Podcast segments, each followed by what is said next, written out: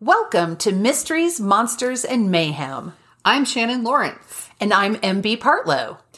Quick content warning before we get started. This podcast may contain language and disturbing content, so enter at your own risk.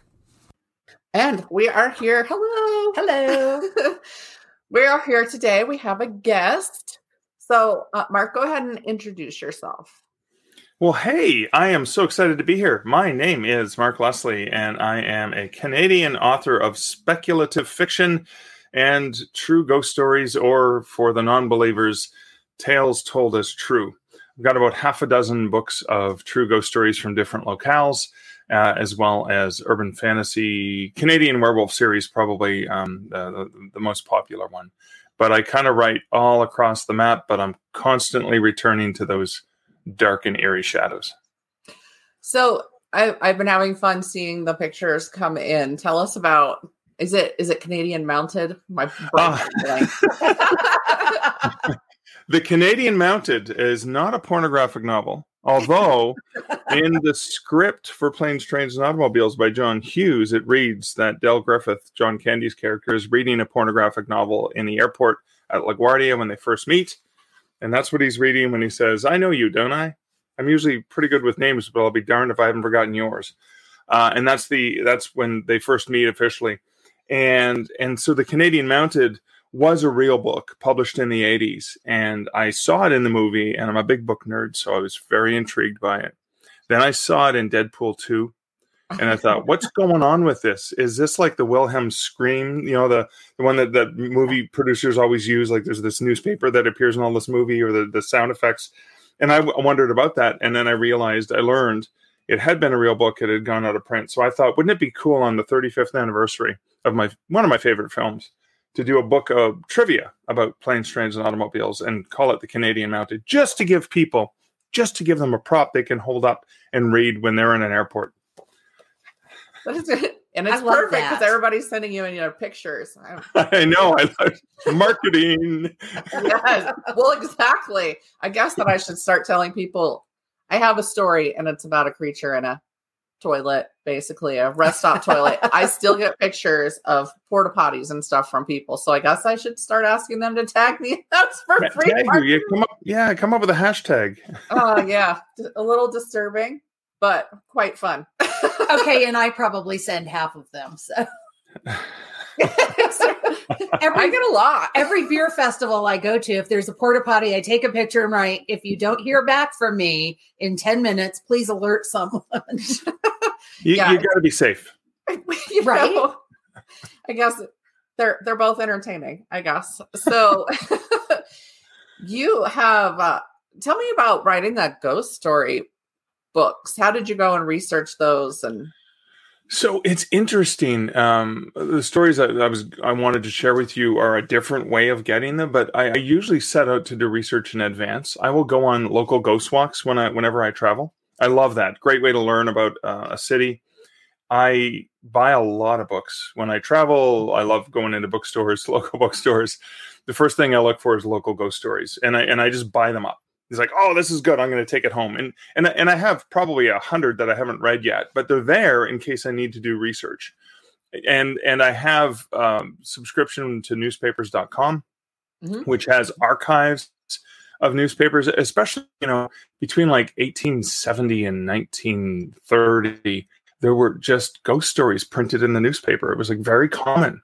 And so there's a lot of great old ghost stories you can research. So magazines, newspapers, uh, I mean, come on, going into the library and, and, and going on the microfiche and, oh, yeah. getting printouts of, of old newspaper.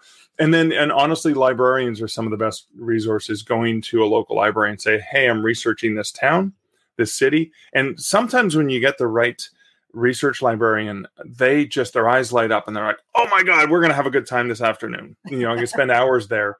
And, and oftentimes you can't take things out of the archives, but they'll, they'll allow you to you know pay for photocopies and stuff. And yeah. and and and so that's how most of the research is done. Some of it is interviews. I have a form on my website where i where i solicit people to fill out details and then i can get their permission to potentially call them or email them back and forth or do a video chat so i can kind of get more details from them.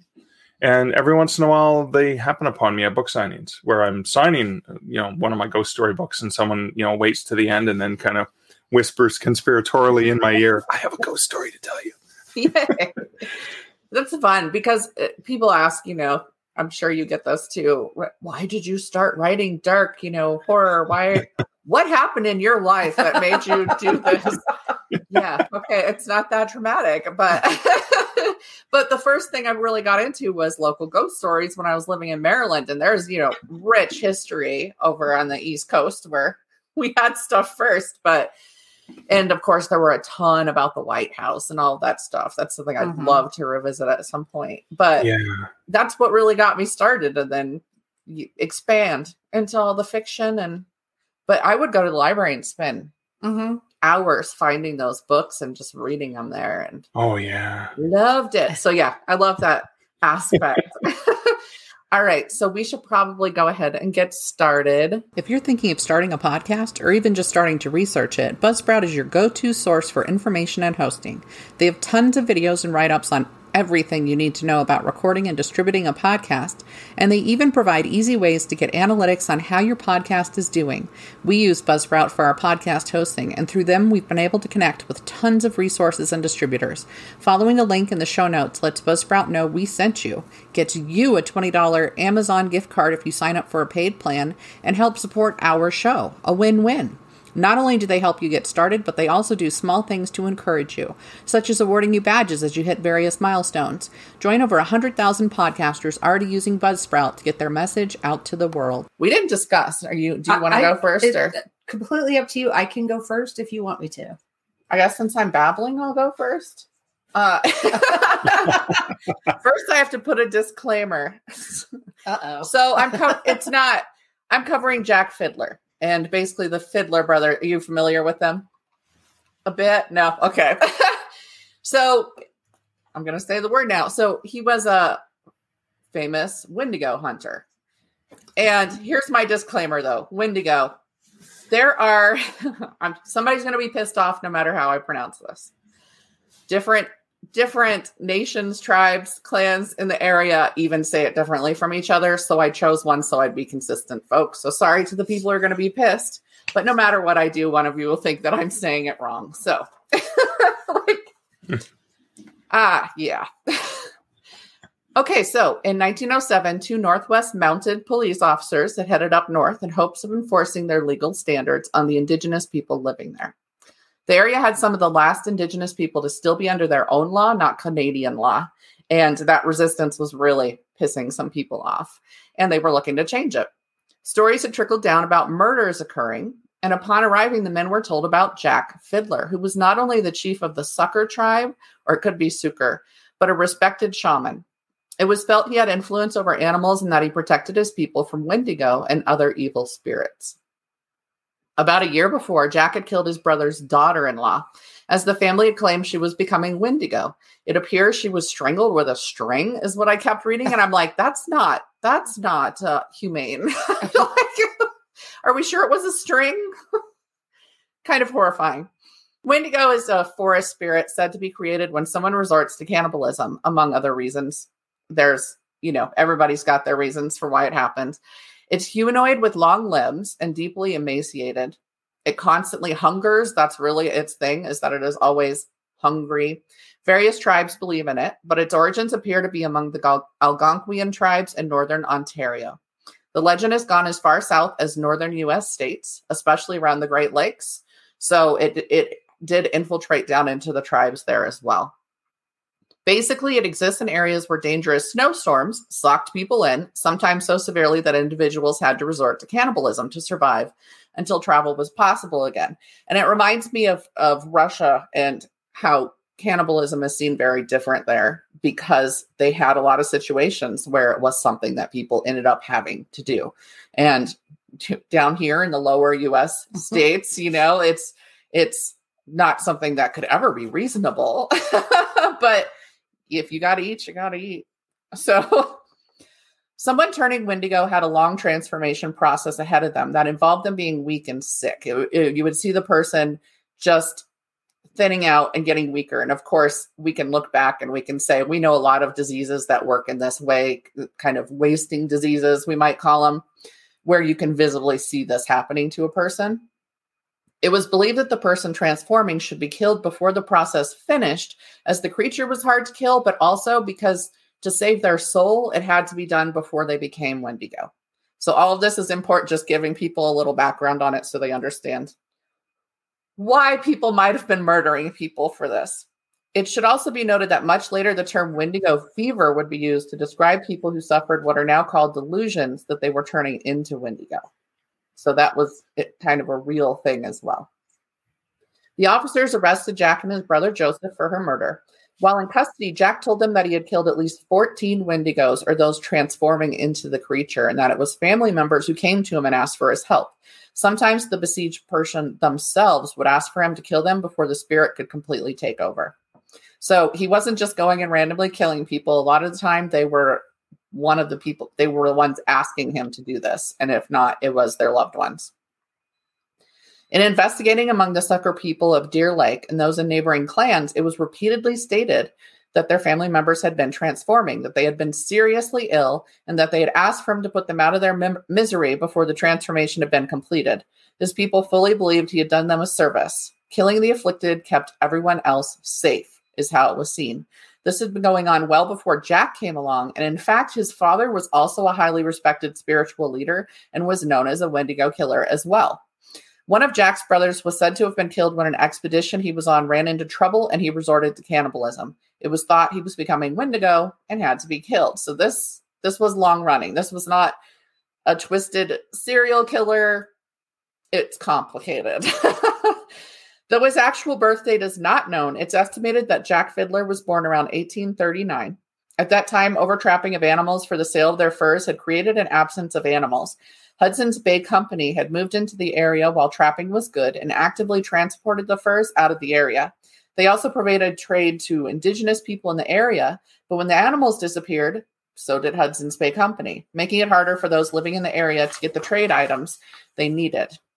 It made for many rough years. In fact, the fur trade wouldn't improve again until the 1860s, is about where it seemed to. But as soon as anim- animal population bounced back, boop, so did Hudson's Bay Company. There they were again. It's thought Jack worked in the fur trade, possibly on trade ships for a time uh, on a river. He had five wives and 13 children, which was not a rare situation at the time. Because the death rates were so high among young ages, the, the this well, polygamy, whatnot, was a thing they did. And it wasn't an easy life at all. Oh. Unfortunately for Jack and Joseph, the media at the time was already very anti First Nations, and their practices were often demonized in the papers. I mean, just any practices, not even killing people because they thought they were turning into a monster. With public sentiment against them already for being indigenous, the brother's story hitting the papers caused intense outrage and calls for his head, their heads. They they wanted these two dead. They wanted them to pay. People felt they were devil worshippers practicing black magic. Now they were murderers too. One Montreal Daily Witness headline read, Devil Worship Among the Cree over this. They didn't even believe in the devil. So why would they be worshiping him? That's a, that's always what I get a kick out of that. On September 30th, 1907, Jack either escaped his imprisonment at Norway House or was allowed out for a walk. Stories differed on it, so I'm giving you both options. However, he got out. His body was found hanging from a tree. It was felt he had committed suicide. Interestingly, I found a couple forums where people claimed his body had massive wounds as of bear claws or something else, or, you know, maybe a wendigo raking his body. But I don't believe there's any truth that story. I think he went out and he hanged himself, and that's it. Jack's death kept him from facing trial, but Joseph was still alive. He hadn't escaped. So he he did have to go forward with his trial he had worked with his brother for some time in carrying out these deaths, but I couldn't find out if he'd been there every time and what his body count was for whatever reason. He's not as famous as his brother. So I don't think he was doing it as consistently. It was argued that these were the beliefs of these people and that they had been unaware of Canadian law, living under their own laws. It was also maintained that the people killed had all been suffering. So even if there was no such thing as Wendigo, these people were most likely actually very ill and they had been mercifully euthanized except not if they were strangled with a string. I was going to say, except for that piece of string. that just like, seems. uh, I, yeah. It's a fiddle string, right? right, right. Sure. Uh-huh. there were no outside doctors helping the indigenous people in that area, and they were doing what they believed in. Both indigenous and white people who knew the brothers came to his defense. So Hudson's Bay Company was tried to defend him as well. It didn't matter though. Joseph was found guilty of the murder. He was not allowed to have legal representation at all during the trial, and he did not speak English. So, to be clear, he was on trial, didn't know what they were saying, couldn't defend himself. They wouldn't know what he was saying. There was no translator, and it didn't matter because he didn't get to speak. So, their law that was so much more civil and humane Mhm. and correct wasn't great. Hudson's Bay Company had sent a representative who worked extensively with the indigenous people of the area and knew the brothers, but he was also not allowed to take the stand in Joseph's defense. Nobody was allowed to take the stand in Joseph's defense. the magistrate, Commissioner Islesworth, was quoted as saying, What the law forbids, no pagan belief can justify. Joseph's case was, was appealed, but he died in 1909 due to ill health, only three days before his appeal succeeded he would have been set free. But these guys, when they were arrested, they were in probably their 70s or 80s, it's felt. These weren't young, Wow. spry men doing this. So Jack's son Robert took over the tribe, but he had to sign a treaty that allowed Canadian law to rule over the area's people. His reign ended the familial line of Wendigo killers and brought the sucker people further into society's norms of the time. So I have to wonder if part of the reason they were prosecuted was to get the current leader out of the way, because Mhm. that was Jack, in order to allow them to legally take over the area. These were the holdouts. There's absolutely no reason they should have been able to be prosecuted under a law they weren't under, that they didn't follow. Then again, that's still a fight happening in North America in various ways anyway. So when looking back, Wendigo lore is thought to be about many things. The most obvious is the fear of starvation and isolation. There's a lot of psychological reasons behind this, and the horrors of cannibalism used to survive. But it was also about avoiding greed and selfishness. This is a big thread running through when you look on forums about this that among indigenous folks and maintaining a relationship with nature. Wendigo is actually really complicated when it comes to nature. But animals were said to respond differently than people to them and it, there's a there's a whole thing. If people want to look up the real story and not what we see in movies which is always a bastardization and a twist because it's not being made by say the algonquian tribes. Uh, so be careful what you read. But in general it was a cautionary tale passed down verbally to keep people safe in a harsh climate and an ultimately changing landscape in a very in a time that was changing a ton for these folks so my sources for this were stories from the reservation on Tumblr, Wikipedia, the Siren newspaper, Animalian, and something called Ozzy, O Z Y, that had stories about it. Oh. Did you pick that because you had a Canadian guest who grew up in mid northern Ontario on the show? I did. Very lovely. I like Because that's that's kind of what life's like right now in Canada. Still, you know, cannibalism, you know, murdering people with fiddle strings, all the things. Yeah, you know, it's still relevant. Every time it snows. Oh my god! It, it actually it happens, right? Because you know, like shortage of toilet paper, eggs, all the things. oh my gosh. Just imagine what what mythical creature we could create from that. Oh, No. I don't want to know. I don't May- want to. Maybe that's my job. Potty go. yes. Might be too on point.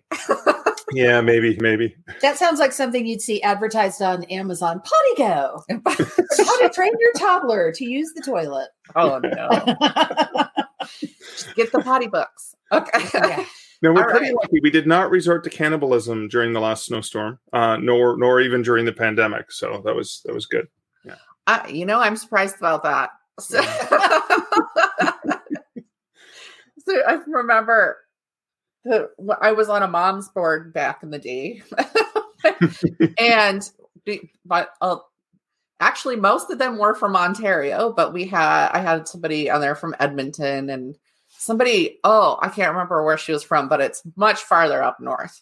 And that they have way too much fun with snowmobiles there Oh, where yeah. she lives. She lives like a little town. But anyway, so we would always discuss well, not always, but it would come up. What do what do Canadians stereotype? How do they stereotype Amer- Americans and Yeah. vice versa? And the number of people they said had asked them if they had igloos is a Pretty common. It's pretty common. Well, I take my snow machine. To, although I grew up in a town where you would get around in the winter, like and you go to some restaurant or whatever off the highway, and it would be there'd be more snow machines than than Oh, yeah. vehicles. Like No, that the one friend, and I wish mm-hmm. I could remember what where she lives, but that's really what they have. Her daughter, from a very young age, because we were all together because our kids were due the same month. So her daughter, my son's age, was driving around her own smaller snowmobile yeah, at a really young age, and Yeah. I, I was like, "This is so cool." If I didn't hate the cold, I would covet everything else about what you're doing in this little town that you live in. But but you could get your license when you were fourteen, your snowmobile license when you were really, fourteen. okay, Yeah, and you just you couldn't go, you couldn't drive alongside roads, but you could cross them perpendicular. Okay. Um, you know, you know what I mean. So it was kind of like two years before you could drive. In the winter, you could get around on a vehicle.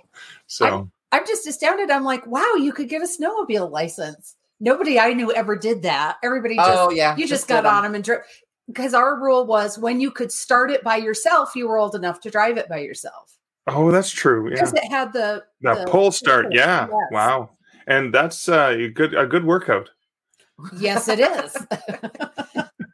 But you No know, wonder we had to resort to eating one another. although I have read that the um the the warming trend in general, dare I say global warming, um, that it's impacting winter tourism because Yes. there's not as much snow, and the places that rely on the snowmobilers to come in, because there are places that open, they're open in Yeah. the summer, like the summer and the fall, then they open up again for a spell in the winter, and they're not getting enough snow to open. Well, I mean, our own ski resorts here are making Yeah. making snow a lot of the time because it's just not enough.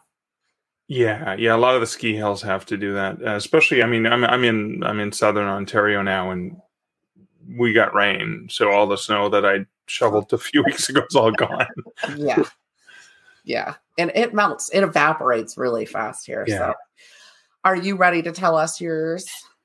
Yeah, I thought uh, you'd asked the question about where I get my research, and, and one of the things I thought I would share would be the things that happen by accident, those happy, spooky accidents where you weren't planning on researching the story, but it landed in your lap. And we'll stay in Canada, but I mean, I'm going to take you over to Alberta. I was uh, I was on because because of the books I write. I'm I'm on a lot of you know great podcasts like yours and radio programs that want to talk about paranormal stuff. And I was a guest in March of 2015 on George Noory's uh, Coast to Coast AM, which is you know simulcast all over the place, and it's you know from midnight till three in the morning. And I think I was talking about my book of haunted bookstores and libraries called Tomes of Terror. Prop holds up a prop. I was talking about that book because it came out in 2014. You know, haunted bookstores and libraries. Come on, I haunt bookstores and libraries. Great place. And uh, so I was on the show. Uh, I'm, I'm in my living room in my apartment. It's middle of the night, and I get scared so easily. And uh, towards the last half of the show, there's a live call in, and one of the call in uh, folks shared a story. And that was one of the stories that ended up going into prop time again, haunted hospitals, which I had been researching at the time. So I, I'd already started to do some research for haunted hospitals. I wasn't quite done. And lo and behold, serendipitous moment is one of the guests shares a story that um, ended up going into the haunted hospitals book. And the story was this uh, person who worked at the Ponoka. Uh, it, was, it was called the Ponoka Hospital for the Insane, which is in mid northern Alberta. And they called in sharing a story they had never shared before. So they had worked there, they did a lot of overnight shifts. And there was a woman that we'll call Martha, who was sort of a lifelong resident of this. They she'd been there f- forever. There were some issues with Martha. They actually had meetings. They believed she may have been possessed, and she would get violent and angry, and it would take multiple people to hold her down. And constantly, they were constantly having to inject her to just calm her down and, and, and put her out because she was going to hurt herself. She was going to hurt other people. Other things that had happened with Martha were she would complain that her room was so cold. It was it was it was like a meat locker when you went in there. And then they would, you know, try and get there was nothing wrong with the radiator, nothing was, you know, broken. They'd move her to another room. And about an hour after they moved her to another room, the room she had been in was perfectly warm again, and the room she moved into was ice cold again. So weird things had happened. They'd even brought in priests trying to figure out what they could do uh, with Martha. And then one night, this uh, person was working the shifts where they, they had to go and do the rounds. And they walked into um, Martha's room because they heard voices. Because every once in a while, you would hear Martha as if she was having a conversation with someone, and you'd walk into the room and there was no one there. So they hear voices, they go into the room, and even though there was voices just a second before they opened the door, they walked into the door and there's Martha sleeping, except she's not just sleeping. She is um, sleep standing, but she's not just sleep standing normally. She's sleep standing horizontally over top of the bed, about two feet above the bed, with her feet up against the wall, facing out into the room, hair hanging down. So gravity's obviously still working there, hanging down over her face, completely asleep, not responding to anything. They walk into the room, see see her standing like that up against the wall, and then slowly back out the door, go back into the television room, sit down, can't figure out what to say because they can't explain what they saw, and never breathed a word about this at all until that show in March of 2015, you know, live radio decided to share the story. So this freaked me out. This chilled me. I, I remember. I still remember sitting there, just chilled, and I'm making notes. And so when when we got towards the end of the show and we were off the air, I was talking to the producer and I said, "Hey, can you reach out to this guest? Uh, it, would it be okay if I get their contact information because I'd love to talk to them because I'm doing this book, Haunted Hospitals." About uh, uh, they did they did so. They put me in contact with this person. This person was willing to talk to me, and about two and a half weeks later, we had a call, we a really long call, um, and this person shared with me two two really interesting things. They felt so relieved that they had finally shared this story. Second, they had a friend who'd worked at the at the same place and knew them and knew Martha, but uh, and and was interested in the paranormal because they couldn't explain the weirdness that surrounded her this friend decided to meet them uh, at a Tim Hortons. That's a Canadian oh, Dunkin' Donuts oh, yeah. chain. Very, you know, very Canadian. I got to go to Timmy's, eh? they met at Tim Hortons. yes. where the friend said, I recognized your voice on the radio program I was listening, and I'm so glad you shared it because I had a very similar ins- uh, instance happen to me. And they had said that um, around the same time, and this, this is like goes back more than a decade or so, around the same time they were working uh, a different night shift and went in to check on on Martha and found a very similar situation. They heard voices in the room. They walked into the room. When they walked into the room, Martha was sleep standing, but this time she was sleep standing vertically, and she was about a foot and a half off of the floor, just standing straight up. Her eyes, even though she was asleep, her eyes were open. He was looking straight at the person in the door, and it said, and I never told anyone until now because I was so scared that I was the only one that saw something so outrageously unexplainable. And so that was an example of a really amazing serendipitous moment of the you know those two you know that that one thing happening and two different people feeling the relief of being able to share the story uh, speaking of serendipity one of the other sort of tie-ins to this is i was in the the lobby at the Antlers uh, in Colorado Springs for Superstars writing seminars. And it, this kicked off an annual tradition now of the haunted parlor where we share ghost stories. But it was just late night.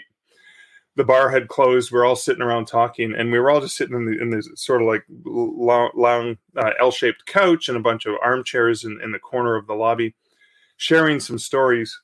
And as I was sharing some of these stories, one of the one of the other authors was also an artist and had sketched this really eerie sketch of Martha on the wall. And ironically, from that conversation, uh, a, a, book, uh, an anthology of haunted collectible items called Cursed Collectibles was born. so, like this one phone call in 2015 has led to some great stories. Some people uh, feeling, you know, really good about relieving themselves of this burden of, of of not having told anyone. And then, of course, a whole bunch of really cool horror authors and I, or authors who wanted to write ghost stories and I. Uh, had got to participate in this anthology. So serendipity. Yes.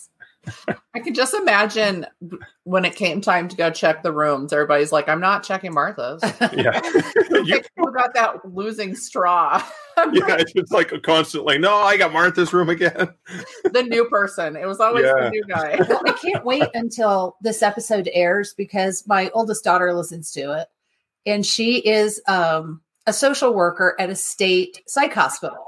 Oh, okay. So in Kansas, but I'm like, well, so, thing one, when you're listening to this, if you have any stories, you need to be coughing them up. I mean, she has plenty of stories. Don't get me wrong, but so far, but not about ghosts. No, none of them have been haunted. Because when you yeah. first started talking about Martha, I'm like going, "Yep, yep, this all tracks for being in a mental facility." Right? Yeah.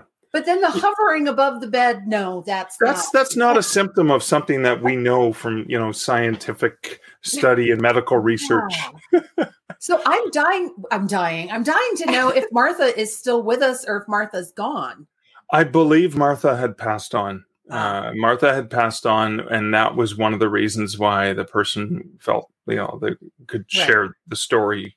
but Martha had no family. It was just Martha on her own, and and so again, it that's not Martha's real name, uh, right. you know, for obvious reasons. yeah, I want to know fair. Martha's story. Yeah, true. Yeah, that just is intriguing. Yeah, before she ended up there, which it probably wouldn't even exist for anybody if she didn't have anybody in her life. But mm-hmm. yeah, yeah.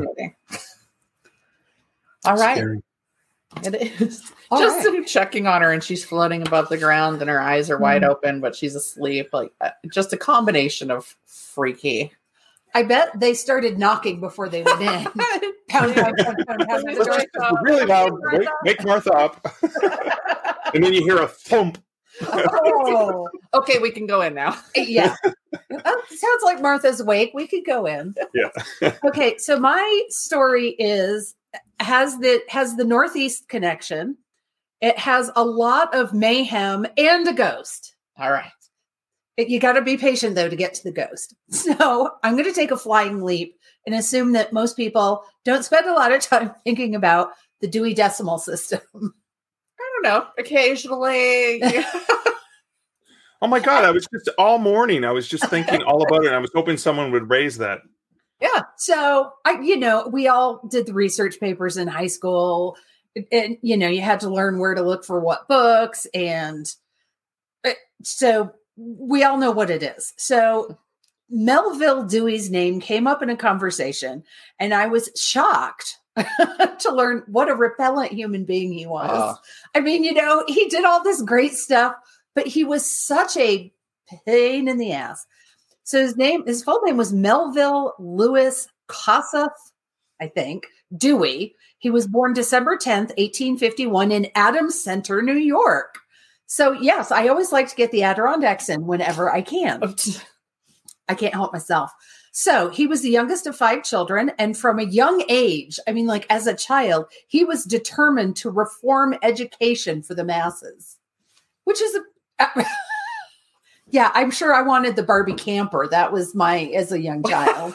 I wasn't reforming anything. So he got his bachelor's and master's degrees uh, from Amherst College in Massachusetts. While he was a student, he founded the Library Bureau, which sounds great, but it's actually a business that provides standardized index cards and filing cabinets, what we would call card catalogs, to libraries. So it's kind of interesting that his organizational methods work best with the equipment that his company just happens to manufacture. Mm-hmm.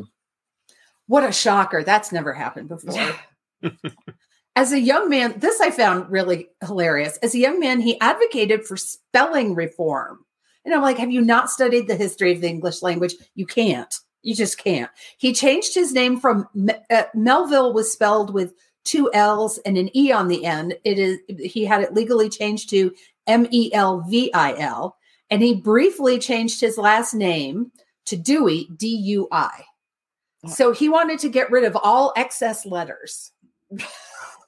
um, it, extraneous letters just chapped his butt, and it's really funny because there was a restaurant in Lake Placid I think it's Lake Placid, where the menu for years, decades, the menu was written according to these rules. So all the extraneous letters were taken out. huh. Yeah, I found a menu page. There was something I was like, I can't figure out what, what this is supposed to be. Oh, wow. like, yeah, that's so easy for people. Yeah. So, other professional accomplishments include chief librarian at Columbia University, director of the New York State Library, establishing a program of traveling libraries, which is a phenomenal thing, executive officer of the University of the State of New York, and he was eventually a member of the American Library Association's Hall of Fame. And they even named a medal after him, one of their highest awards. But we're going to circle back around to that later. so in 1895, Dewey and his wife Annie founded the Lake Placid Club, which was a social recreation club. And uh, in uh, the Lake Placid Club, no kidding, it was in Lake Placid, New York. And he and his son Godfrey were instrumental in bringing the 1932 Winter Olympics to Lake Placid. Fun fact in 1926, he opened another branch of the club in Florida called the Lake Placid Club Lodge, spelled L O J. Um, but then the Great Depression happened and the lodge closed and it was eventually torn down. There is a Lake Placid in Florida. Betty White doesn't live there, nor does a giant alligator. Damn it. right? Lame. So he was best known for the development of the Dewey Decimal System, which allowed libraries to have a standardized method of organizing information, which in, in and of itself is a wonderful thing. He helped create best practices for library loss management, circulation, and data retention. And I, I wrote that sentence and then wrote, well, that's just leaving everybody breathless with excitement at this point. I'm just trying to figure out if the needing to get rid of extraneous letters is some sort of form of OCD or I have no idea. I, I. My brain's still trying to wrap itself around that. So uh, here's a di- direct quote because he's such a swell guy from Wikipedia. For decades, Dewey refused to stop his unwelcome hugging, unwelcome touching, and certainly unwelcome kissing with female subordinates and others, according to biographer Wayne A. Wiegand. When he opened the School of Library Economy at Columbia College, he required a photo from each app, female applicant, not every applicant, every female applicant, because he said you cannot polish a pumpkin. wow. Okay. Now I have heard a similar saying. It wasn't that, and it didn't. It wasn't said in. I've always heard you can't polish a turd. Well, yeah, but yeah, you can't. You cannot. Well, he was he was highbrow. But that's oh, true. Yeah.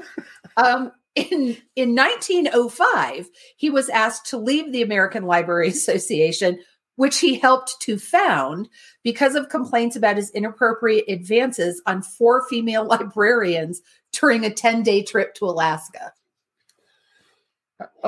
this was all on one trip uh, he stepped down quietly in return for the association keeping quiet about why he was leaving so in um, 1929, he was sued by a former employee for attempting attempting to caress and kiss her in public. He said he was just unconventional. There's always a word for it, isn't there? He said, "Here, how's this for twisted logic? Pure women would understand my ways. Pure. so if you were pure, you didn't mind him groping you? I can't. Yes. Yeah. Pure spelled P U R. Yes. yeah. yeah. Precisely. Um, so beyond the way he's treating women, he was also extremely prejudiced against blacks and Jews, making sure they weren't able to become members of his Lake Placid club. And he went so far as to buy the land next to the club so that no Jews could buy it. I mean, this is right out of Auntie Mame. Yeah. You know, when there she buys the land and opens the home for unwed mothers, which I love. Um, so in June of 2019, it took until 2019, the uh, American Library Association voted to replace the Melville Dewey Medal with the ALA Medal of Excellence. The decision was unanimous with no debate. What does Wow. the ALA stand for? Uh, American Library Association Oh. that he helped found. Wow. It- Yeah. They're like, we don't even want to acknowledge he existed, even though he helped found it. So, and so just just to show you how far his biases went, the Dewey, the actual Dewey Decimal System itself reflects all of this. For example, the number 326 represents slavery. So, following his lead, everything that had to do with any sort of Black history or creativity was filed under slavery. Ugh. Black poetry, 326. Ew. Oh. Ew. Yeah. Yeah, right? You're like, it's just boggling. Anything having to do with LGBTQ plus issues was filed under abnormal psychology or medical disorders. Oh. And that's because we didn't really know what the numbers meant. Uh, right. One hopes. Yeah. Uh, women's work is separate from jobs. oh. Wow. Kitchen, right? Yeah. Yeah. So here's a, here's a great one though. The section on religion starts at 200. So 200 to 289 are given over to Christianity, leaving 10 digits, 290 to 299 for the world's other 4,000 or so religions. Yeah, whatever. They're not, and, and it's not adaptable. For instance, the, so it's a very static system. There's no way to classify graphic novels. Oh. Um, Oh. Okay. Uh, yeah, right. Uh, so, because the numbers were all already set. yes. And one of the strongest reasons they have for keeping the Dewey Decimal System in schools instead of switching to the Library of Congress system is because, well, kids' parents are familiar with the Dewey Decimal System. No, they're not. right? Not anymore. I'm like, nobody knows anything about it. I mean, I'm sure librarians do. But yeah, yeah, I'm like, if you ask a, a random sampling of parents, they're going to go, what? Yeah, I, I remember that. It was a thing. you know it exists. As soon as you hear it, you know, yeah, that's the library number thing. But Right, but if you're not actively Yeah. involved with it, you don't. I don't remember. Wow. Just- Yeah. I just look for the sign and it says memoirs or I, whatever. yeah. Yeah, yeah, exactly. Mhm. Wow. So I promised a ghost, and a ghost you shall have. Oh, So it's rumored that Dewey's first wife, Annie Godfrey Dewey, haunted the halls of the original Lake Placid Club after she died in 1922. And it did, I think it was interesting that the articles made a note that her death was natural, that there was no suspicion around her death. They had to include that. nothing to see here. Yeah. but she uh staff recounted run-ins with her in the halls and her ghost was reportedly often seen sitting in a rocking chair in the library. Since she was in her 70s when she dies, when she died, it seems the old lady seen floating in the hallway is her, is Annie. She's the Ghostbusters ghost. Yes, her last words spoken to her nurse were to ask that a poem she had written, which was still sitting in the typewriter unfinished, be given to her husband Melville, who she was writing it for.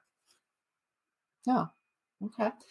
And she had to have known what kind of a person he was. He was losing jobs because Was of that the poem that began? Uh, How do you discuss me? Let me count thy ways. it should have.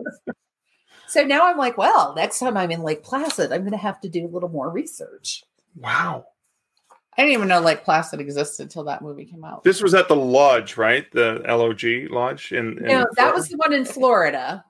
This is the one in New York. Oh, this is the one in New York State. Okay, all Yes. right. So closer than for me. Yes. Yeah. Yeah. I yeah, I would race you to Lake Placid, but you would obviously get there much before I would. A little bit, yeah. On my snow machine.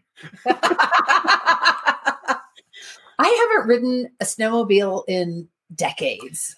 I've never ridden a snowmobile, even though my grandparents in the Oregon mountains there were also snowmobile trails and stuff. Yeah. So they had they had them, but I never got to ride. It's where we learn wind chill factor. Ugh.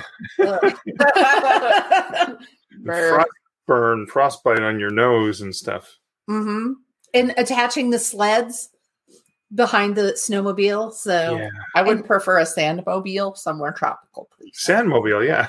That'd be great. Mm. That's just an I think ATV. I was going to say, I think those are called dune buggies. Oh, I would buggy, love a yeah. dune buggy. I really would. No, we would like you just uh, ice fishing on those things, and you attach the sled, and you'd have all your auger, so you could cut through the ice and all the equipment and everything. It was, it was just good, t- good times, good times. I don't Oh, I understand. I don't understand ice fishing though. It's come up We- before. I don't get just it. on top of the ice, and you cut a hole, and then. But the thing is, is you could put uh, little sticks with the fishing line, so you can go sit around the fire and stay warm. And then when you see the stick go, you run and you pull it. I guess. I right? Unlike a boat, you can't run on a little, you know, six foot boat. yes, but the wind chill when you're in the boat is generally not quite so cold. No, that's true. That's true. So. preferences, preferences. it doesn't. You got to have the little hi- ice shack and and do all that fun stuff. It's just came it's la- just that came later. camping during the day. yeah. Where do you put the fire, and why doesn't it melt through the ice? The, the ice is like eight feet thick in some spots, right? And sometimes you would you would be right. The the fire would be on on on land, just and you'd be Mhm. fishing just offshore, Oh, or just yeah. See, when we went ice skating, it was always on a frozen over pond. So if there was like a hillock sticking out of the pond, that was where the fire was. There was a big Yeah. uh, tire, and the fire was built inside of that, or it was on the edge of the pond. Right. I feel like I missed out on a lot of winter fun. Well, Oh, well, when you're rural, you make fun where you can. that's I right. was I was farm rural. yeah. And we did, and that was in Oregon. I wasn't, and that was in Oregon, and it doesn't. We don't get that cold in Oregon.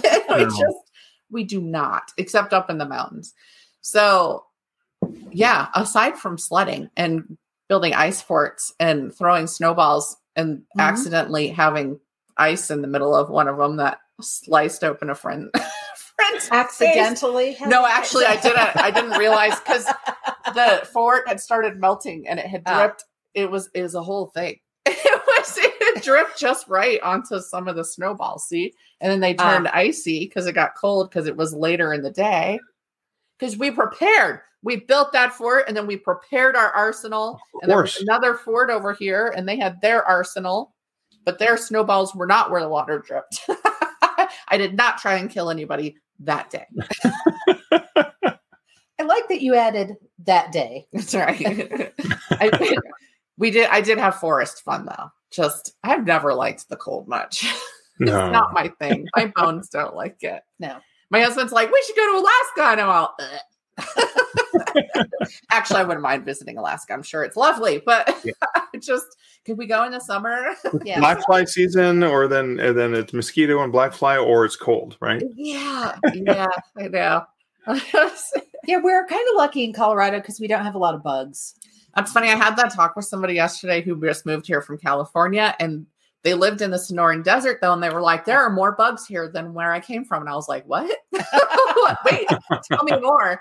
And because in the desert there were even fewer bugs because we don't have a lot of the bugs that are other places. It was an interesting conversation. I thought we were like at the lowest scale of bug. we're not. I always tell No. people we have four mosquitoes in the whole state and we share them. Oh wow. it's four in my bedroom every night usually. or way more than four have found me. Yes. Random fact Febreze is supposed to help deter mosquitoes. Really? I haven't tested it yet. I just learned that yesterday too. You you put yeah when you put them in the dryer the mosquitoes die right? That's right. Also, Okay. dryer sheets. It must be the So, that Febreze.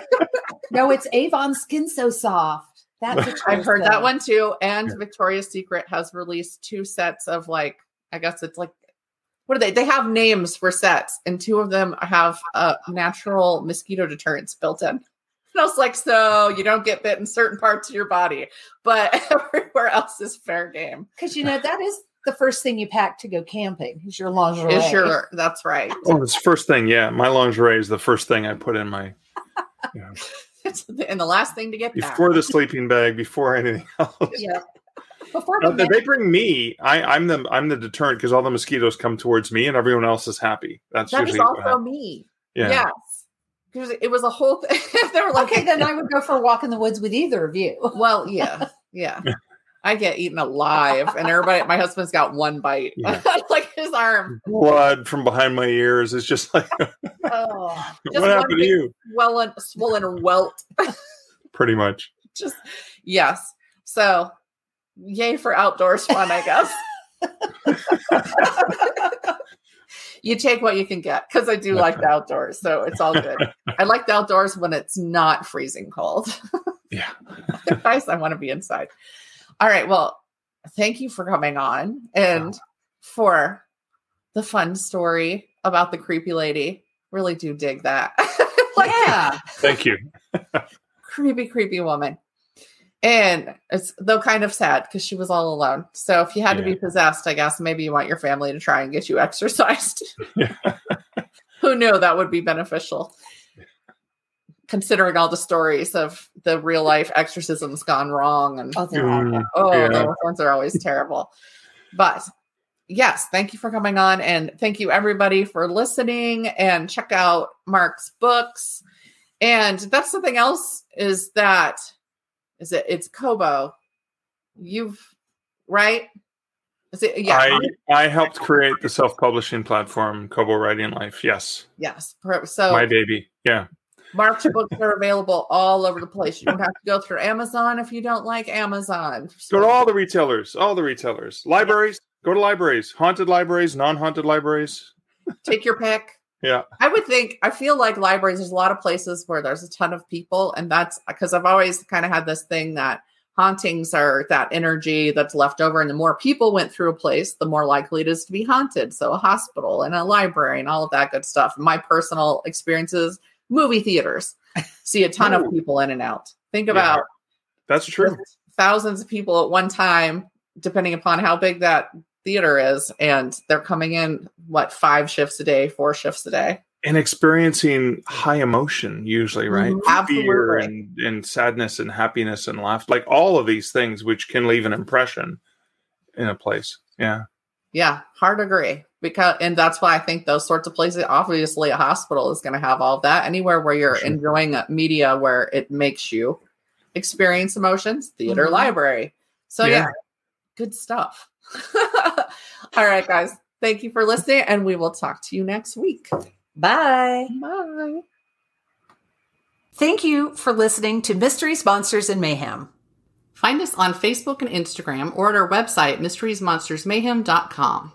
Please like, rate, and review, follow, and share wherever your favorite podcasts are downloaded. Thank you for listening and supporting our podcast. We'll be back next week with more shenanigans.